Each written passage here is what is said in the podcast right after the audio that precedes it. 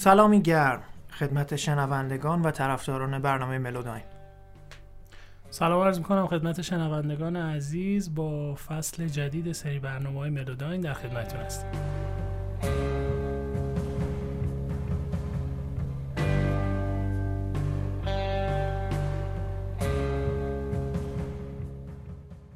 فصل سوم همونطور که میدونید قبلا راجبش صحبت کردیم به متال و زیرشاخه‌های اون اختصاص داره، در از سبک‌شناسی متال. همونطور که در فصل‌های پیش همراه ما بودید و شنیدید، فصل پیش یعنی فصل دو به سبک‌شناسی راک و بلوز پرداختیم و توی فصل اول هم موسیقی‌های مطرح و بیشتر شنیده شده و به نوعی میشه گفتش که محبوب‌تر سبک‌های بلوز، راک و همینطور متال رو معرفی کردیم و در موردشون صحبت کردیم. دقیقاً ما مثال فصل گذشته این فصل هم قصد داریم سبک متال رو مورد بررسی قرار بدیم و به همون روش گذشته زیرشاخه‌هاش، پیدایشش، فلسفه‌اش و هر آن چیزی که باعث شد متال تا به امروز برسه رو مورد بررسی قرار بدیم. خب کم کم میریم شروع کنیم که برسیم به این که هیوی متال چیه، هیوی متال یعنی چی و کلا به چه موسیقی هایی هیوی متال گفته میشه و حالا کلا متال. دقیقاً وجه تسمیه هیوی متال چیه، چرا اصلا هیوی متال شد، هیوی یعنی چی، خود متال از کجا اومد و اینکه در ادامه ببینیم به چه صورتی هستش. خب اسم هیوی متال از دهه 60 انگلستان گرفته شده به نوعی. فضای صنعتی پر از ذرات فلز در هوا و اون فضای صنعتگری و کوبیده شدن پودک‌ها روی قطعات آهن و اون فضایی که همه مردا با دستای سیاه سیگار گوشه لبشون و یه نگاه خیلی تاریک و غضبناک روی چهرهشون. دقیقاً همونطور که میدونیم فلسفه موسیقی از دل جامعه برمیاد و این جامعه هستش که موسیقی رو به نوعی که مطلوب خودش هست سوق میده. خب در اون زمان هم همونطور که میدونیم فضای صنعتی در جامعه حاکم بود، فلزات، آهن، نمیدونم همه چی، کشتی سازی، ماشین سازی، کلا جو صنعتی بود. صداها زیاد بود، انواع اقسام نویزهای صنعتی شنیده میشد، پس در نتیجه میطلبید که موسیقی هم تولید بشه که این فاز رو در جامعه به وجود بیاره که همسو باشه با فضای حاکم بر جامعه. صدای اره، صدای پودک، صداهای اما اقسام نویزها به قول مهدی و صداهای گوشخراش. اولین جرقه‌های هیوی متال در سال 1964 خورد با یکی از آهنگ‌های گروه The Kinks به اسم You Really Got Me.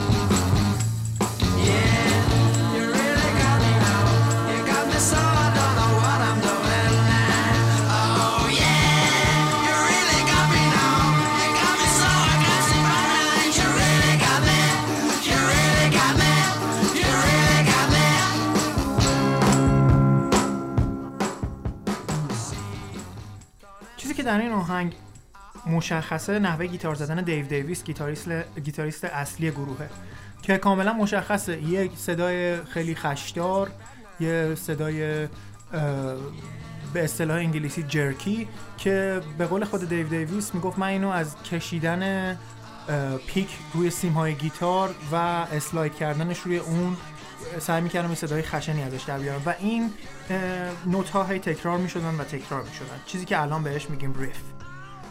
بعد از این هم بندهایی در بیرمنگام، منچستر و نیوکاسل کم کم به سمت این نوع کارها کشیده شدن و کم کم این سبک کار کردن، یعنی این خشونت‌هایی که در آهنگ میشنویم کم کم شروع شد، یه مقدار محبوب شد و در بین بندهای مختلف انگلیسی رایج شد. یکی از این بندهای انگلیسی گروه یاردبیردز بود که کسانی مثل اریک کلاپتون، جیمی پیج و جف بک رو همه رو در خودش داشت. فکر کنید 3 تا از اسطوره‌های راک توی یه دونه بند که با هم دیگه فعالیت می‌کردن و گروه یاردبردز هم فکر می‌کنم الان خیلی از طرفدارای راک بشناسن.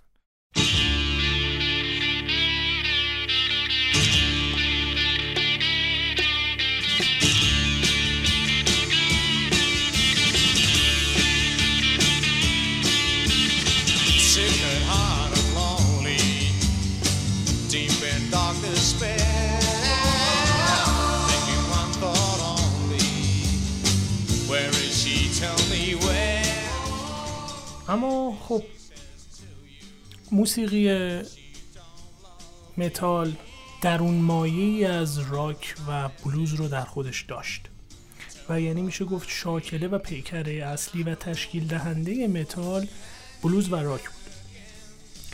در ابتدا خب همونطور که میدونیم هیوی متال به عنوان یکی از زیر شاخه های راک شناخته شد و نه به عنوان یک سبک، به عنوان یک نوعی خوندن از هارد راک. زمانی که هارد راک وارد امریکا شد، خب همونطور که میدونیم امریکا خاستگاه سبک بلوز بود و خب هم بلوز و هارد راک توامن وقتی با هم ترکیب شدن، خواننده های این سبک رو شروع به خوندن کردن، سبک بلوز راک شکل گرفت. اما خب وقتی وارد امریکا که شد، اونا با توجه به فضایی که در جامعه حاکم بود دوست داشتن که یک تنوعی در این سبک به وجود بیارن و یک اصطلاحاً این رو اختصاری برای خودشون بکنن، بگن ما هم یک تنوعی در سبک هارد راک داریم. اینطور شد که اومدن یه خورده صداهای دیستوردتر و خشنتری رو وارد هارد راک کردن و هارد راک رو اصطلاحاً یه خورده خشنتر و طولانی‌تر با صداهای کوبنده تری کردن که یه جورایی میشه گفت اولین جنبش ها، اولین جرقه های جنبش هیوی متال زده شد. یکی از این اسطوره ها که توی آمریکا در اصل بلوز رو با راک در اصل تلفیقش رو اومده بود، یه مقدار خشن‌تر کرده بود و البته الهام بخش خیلی از گیتاریست های بعد از خودش بود، جیمی هندریکس بود که حال و هوای بلوز در آهنگاش کاملا مشخص بود و خیلی از افکت ها و تکنیک هایی که الان توی حالا هیوی متال توی سبک های دیگه راک میشنویم تحت تاثیر گیتار نوازی جیمی هندریکس بود.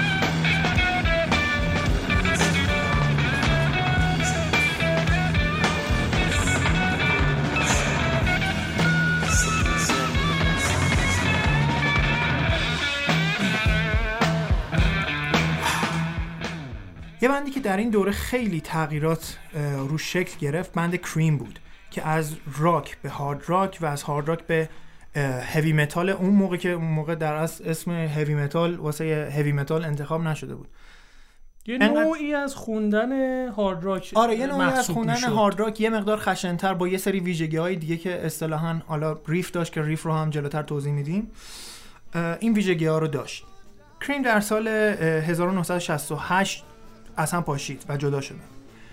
مشخصات موسیقیایی کارای کریم ریفای خیلی سنگین بود، همونطور که گفتم درامای کوبشی خیلی سنگین و ثقیل و خیلی محکم و وکالهایی که یه مقدار جیغدار بود و گیتارهای خشن و دیستورت.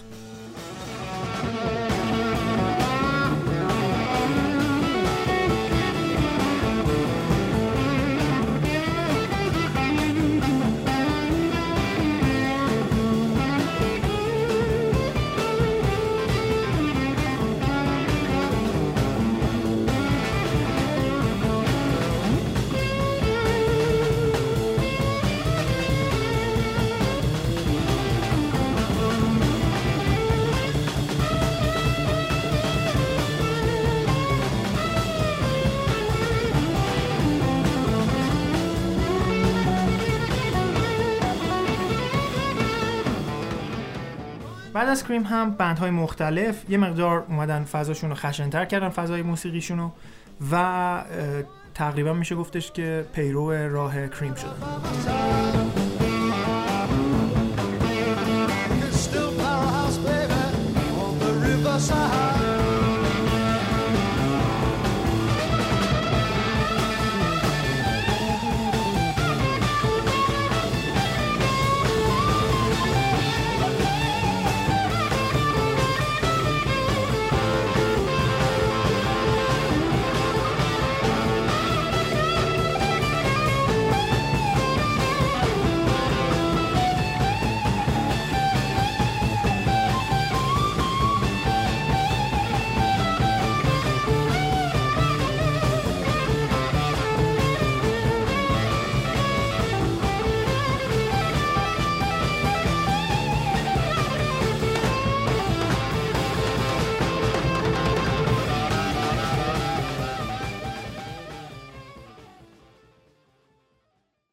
اما میریم سراغ عبارت heavy metal.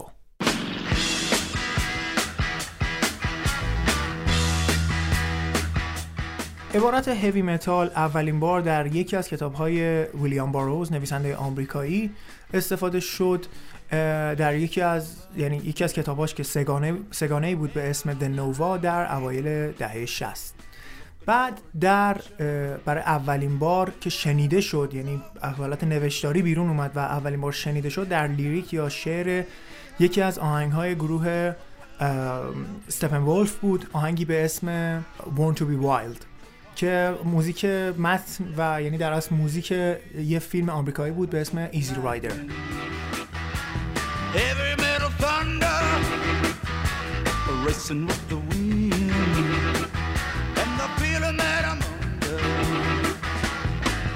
Yeah, darling, go make it happen. Take the world in a loving embrace. Buy all of your guns at once and explode into space. Like a true nature's child, we were born to be wild. We can climb so high, I never wanna die.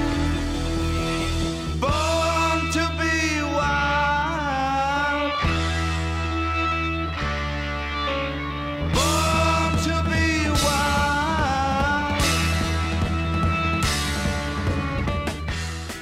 در آمریکا در کنار استپن ولف بندهای دیگه‌ای هم بودن مثل The Doors، Vanilla Fudge و Iron Butterfly که عموماً به راک شناخته می‌شدن، ولی خب یه مقداری به هوی هم می‌زدن، یعنی یه مقدار خشن هم بودن، اما هیچ موقع به چیزی که بعدها به هوی متال شناخته شد نمی‌رسیدن. یه بند دیگه‌ای هم که بود، باز اونم آمریکایی بود و میشه گفت خشن‌ترین بود تو اون دوره، گروه بلو چیر بود.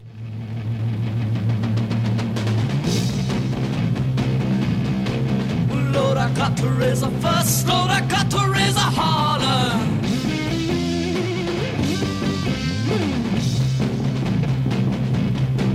About a working on something just to try to earn a dollar. But Lord, I tried to call my baby. I tried to get a date. Sometimes I wonder what I'm gonna do. Lord, there ain't no for the summertime blues. اکثر این خواننده ها و این بندها رو اگر کاراشون رو گوش داده باشیم، اینها سایکدلیک راک بودن و از سایکدلیک راک تبدیل به هیوی متال شدن.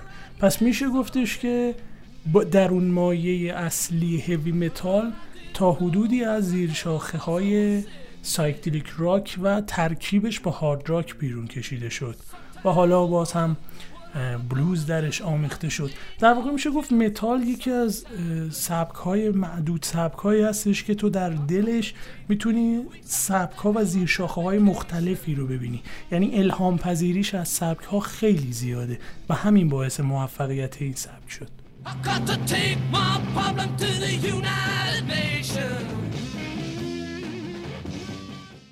در آمریکا یه بند دیگه هم بود، همونطور که گفتم، به اسم وانیلا فاج که اونم تقریبا میشه گفت یه مقداری خشن بود، یه مقداری از بلو چیر سبکتر بود، ولی اون هم میشه گفتش که یه مقدار از راک‌های اون موقع فاصله گرفته بود و یه مقدار خشن‌تر بود.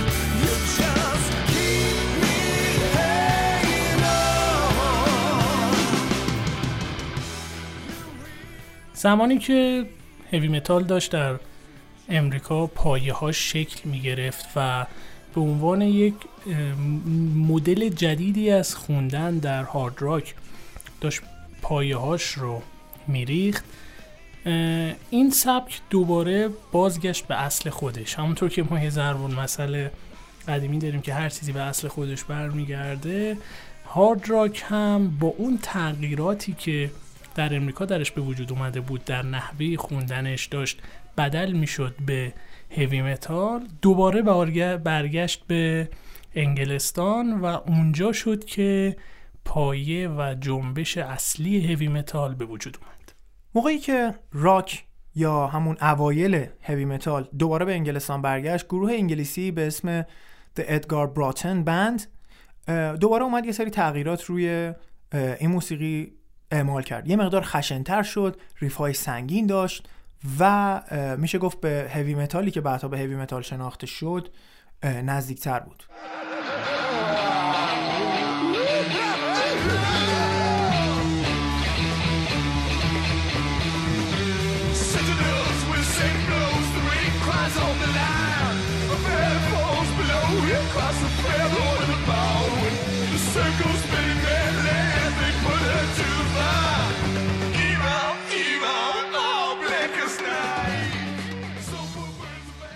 و اما گروه بعدی که شاید خیلیاتون اسمش رو شنیده باشید، بیشترین و مؤثرترین تغییرات رو اومد روی هیوی متال ایجاد کرد، گروهی به اسم لید زپلین. آهنگ‌های لید زپلین عموماً گیتار بیسد بود، یعنی بر اساس گیتار بود. با توجه به گیتار زدن جیمی پیج بود که آهنگ‌ها شکل می‌گرفت. نوع گیتار زدنی که شاید یه مقدار خشن بود، یه مقدار سنگین بود اصطلاحاً، یعنی با نوت‌های بالای دسته یا بالای فرتبورد نواخته میشد و همونطور که گفتم اصطلاحاً یه مقدار جرکی بود.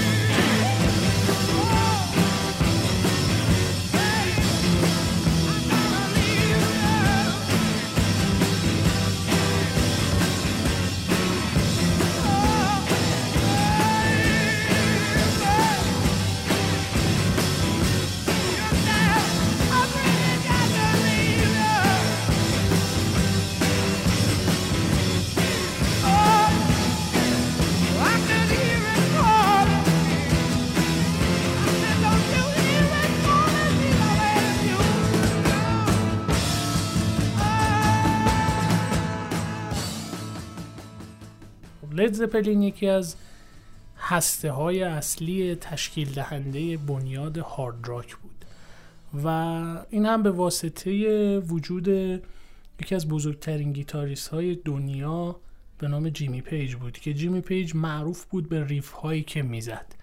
با توجه به خب همونطور که گفتیم یکی از مشخصات بارز هیوی متال هم وجود ریف‌های سنگینه و حالا با توجه به پتانسیل بالایی که جیمی پیج در زدن و نواختن ریف‌های سنگین داشت، تو آهنگ‌هایی که اجرا می‌کردن اون ریف‌ها رو به صورت فی‌البداعه بعضاً به آهنگ اضافه میکرد و وقتی اینها رو اضافه میکرد در واقع داشت به صورت ناخودآگاه اولین پایه های هیوی متال نوین رو تشکیل میداد، به نوعی بدون اینکه خودشون بدونن. یعنی فکر میکردن یه هارد راک سنگینی دارن اجرا میکنن، ولی نمیدونستن این هارد راک سنگین بعداً تبدیل به یک سبک میشه، سبکی به نام هیوی متال.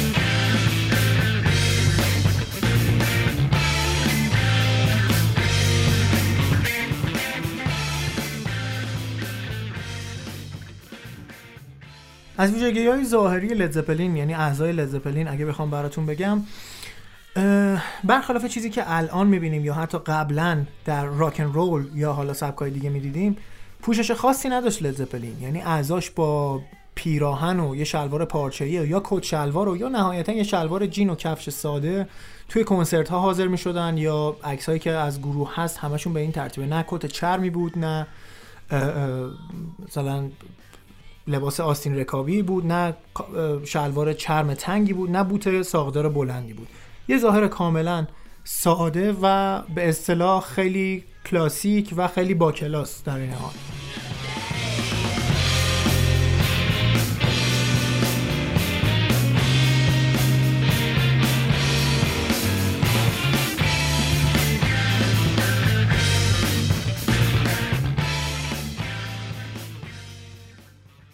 اینگونه بود که بلوز آمریکایی به بلوز راک تبدیل شد، بلوز راک به الکتریک سایکدلیک راک تبدیل شد، الکتریک سایکدلیک راک به پروگرسیو راک تبدیل شد و به تولد هیوی متال رسیدیم.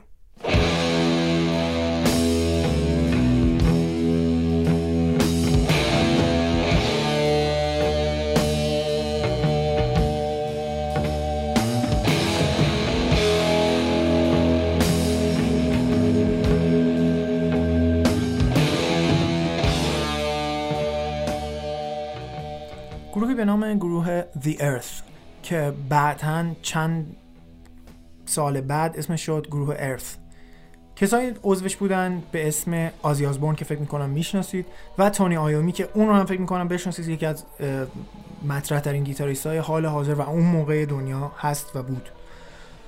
بعدها این گروه تغییر نام پیدا کرد با اضافه شدن چند نفر دیگه، در اصل اون بند اولی، اون گروه اولی به یه گروه دیگه تبدیل شد که اعضای دیگرش هم به نوع خودشون اسطوره بودن و یعنی بعدها به اسطوره شناخته شدن. کسی به اسم گیزر باتلر که بیسیست گروه بود، ولی در اصل اونطوری که تونی آیومی یکی از بنیانگذاران گروه میگه، گیزر در اصل گیتاریست بود، هیچ موقع قبلا اصلا گیتار بیس نزده بود، که بعدها یعنی چند وقت بعد از شکلگیری گروه لیریسیست گروه هم شد و اکثر شعرها و لیریک های گروه رو گیزر باتلر میگفت. بیل وارد به گروه اضافه شد که درامر گروه بود. تونی آیومی هم که همونطور که گفتم لید گیتاریست بود و همینطور آهنگساز اصلی گروه، و آزی آزبورن هم وکالیست گروه. این گروه گروهی نبود جز بلک سابث. Black Sabbath. اسم Black Sabbath به معنی سبات سیاه یا همون شنبه سیاه از فیلمی ترسناک به همین نام گرفته شده بود. Do you believe in ghosts? این فیلم یا سریال به نوعی فیلم ترسناکی بود و یه فضای دارک، یعنی یه رگه های دارک داشت که این در اسمش هم کاملا مشخص بود. علاقه شدید به هر چیز تاریک و دارک در موزیک‌های بلک سابث، به خصوص موزیک‌های اولیه‌شون موج می‌زد که یه آهنگ هم داشتن به اسم همین بلک سابث، همین شنبه سیاه، که نمونه بارز این تاریکی بود.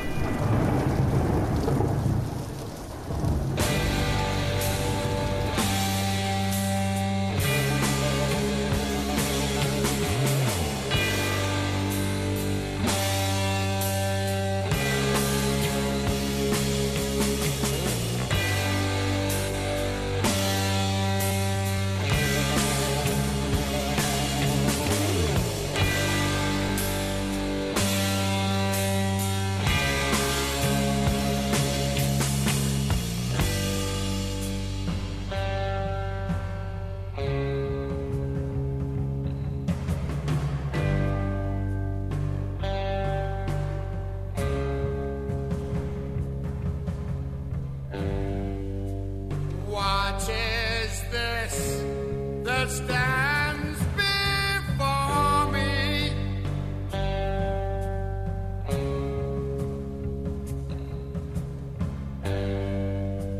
Figure in black, which points at me.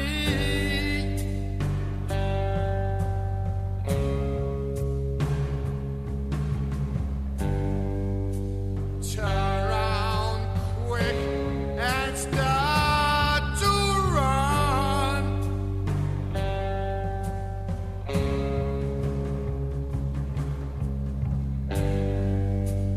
Find out I'm the chosen one.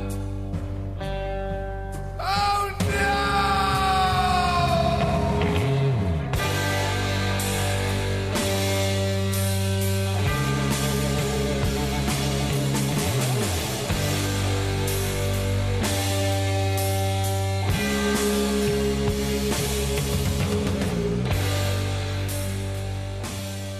سعی بلک سبث در بازتاب دادن واقعیات زندگی بود که در شعر و موزیک اونها پدیدار میشد. بقیه داشتن چرا فقط واقعیات خوب، واقعیات بد هم هست.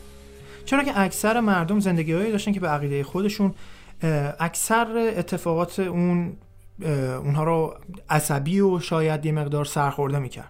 و حالا موزیکی اومده بود که مردم میتونستن با اون، با ریتم اون، با شعرهای اون میتونستن خشم خودشون رو خالی کنن و میدونستن که خب اوکی، پس یکی هست، یه گروهی هست که میفهمه ما چی میگیم و ما میتونیم باهاش همخوانی کنیم.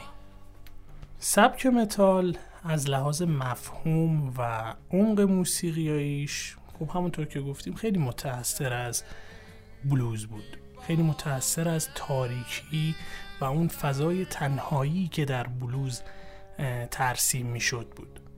در بلوز یک واقعیت که در موسیقی بیان میشد همواره به صورت خیلی برهنه و خیلی خلوت بیان میشد که اون با توجه به استایل و سبک موسیقیایی بلوز بود. اون سبک خیلی عارفانه و خیلی بیریایی که در بلوز ارائه میشد. اما همین مشخصه واقعیت و مواجهه شدن با واقعیت در متال متفاوت بود و متال سبک دیگری از مواجهه شدن با واقعیت رو بیان کرد.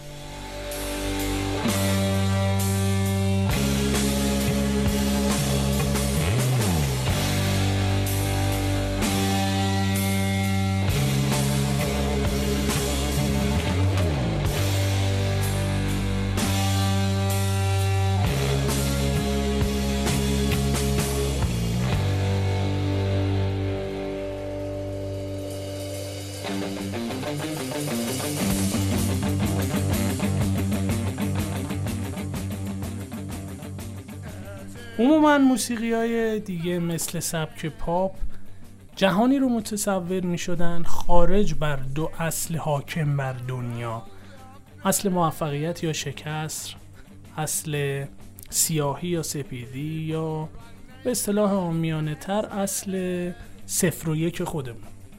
و همیشه سعی می‌کردن یک هنوز هم همینطوره، جهانی رو ترسیم می‌کنن که خاکستری باشه، یعنی بسته به سلیقه شنونده هر بخشی یا از هر چیزی رو که بخوای شما بتونی ازش الهام بگیری و اون رو بشنوی. ولی متال واقعیت رو جور دیگه‌ای تعریف میکنه و به شما جرأت مواجهه شدن با دو اصل حاکم بر زندگی میده که یا موفق میشی یا شکست میخوری، یا 0 یا 1. به خاطر همینه که کسایی که متال بازن، کسایی که متال گوش میکنن غالبا دو برخورد از متال دارن. یا خیلی انرژی میگیرن از متال و این انرژیشون میتونه در ادامه زندگیشون نیروی راهشون باشه، یا اینکه میتونن جامعه گریز میشن و خیلی نمیتونن که خودشون رو با شرایط جامعه وفق بدن، تو خودشون میشن، با کسایی که مثل خودشونن دمخور میشن. و این واقعیت متاله که به شما این اجازه رو میده با این دو اصل بدون هیچ ترسی مواجهه بشی.